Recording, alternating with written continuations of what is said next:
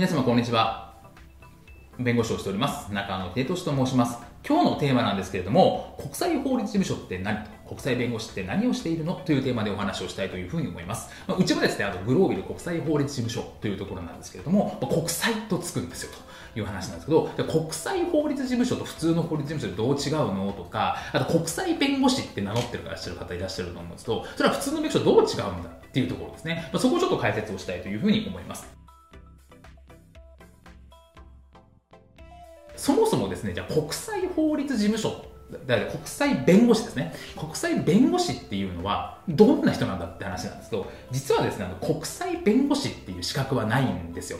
なくて、まあ、名乗ってる方いらっしゃると思うんですけど、これは実は自称になってます。ちなみに私はあの国際弁護士は名乗ってません。はい。うちは国際法律事務所ですけど、国際弁護士とは別に名乗ってないんですね。で、国際弁護士っていうのはもう自称ですと。そういう正式なもの、資格があるわけではなくであの各国法律が当然違うわけですよ。日本アメリカシンガポール中国いろいろんな法律があるわけなので当然ですと全世界対応みたいな、まあ、そんな弁護士は当然いないわけです各国の弁護士資格っていうのをまあ取っていて各国のプロフェッショナルがいるっていう話なんですけれども、まあ、国際弁護士別に名乗って違法とかそういう話ではなくてそういう資格はそもそもないっていうだけなので別に自称を名乗る部分はいいんですけれどもいわゆるまあその海外との取引、まあ、クロスボーダー案件とか言ったりしますけど、まあ、日本だけ、自国内だけではなくって、海外との取引とか、まあ、そういったことの法律をしているというところ、まあ、そういう弁護士をまあ国際弁護士というふうに言ったりしますと。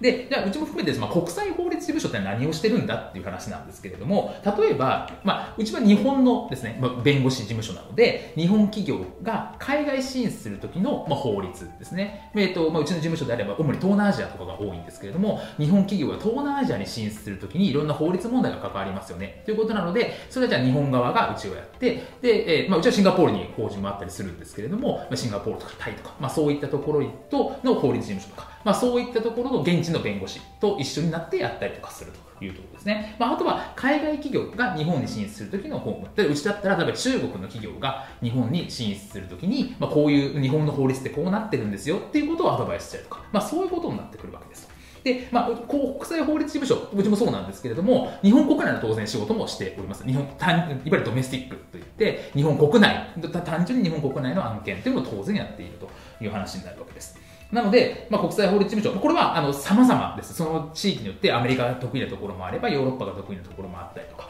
いろいろあるんですけれども、例えばうちだったら日本企業の東南アジア進出とか、あとは欧州ですね、ヨーロッパの進出に関するものとか、あと欧州、米国、中国、東南アジアの企業が日本に来るときに、日本の法律どうなってるんですかみたいなところもあるというところなわけですね。で、まあ、国際法律事務所っていうのも正直は名乗り放題っていうかですね、別に何か一定の基準をクリアしなければ国際法律事務所って名乗れないってわけでは正直ないんですね。ただ、まあ、うちもそうなんですけれども、国際的な、まあ、えー、取引をやっているというところなので、国際法律事務所というふうに名乗っているというところになるわけですと。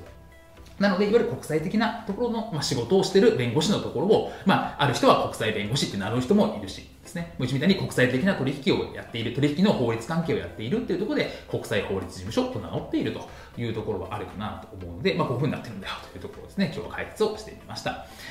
今日も動画をご覧いただきましてありがとうございました。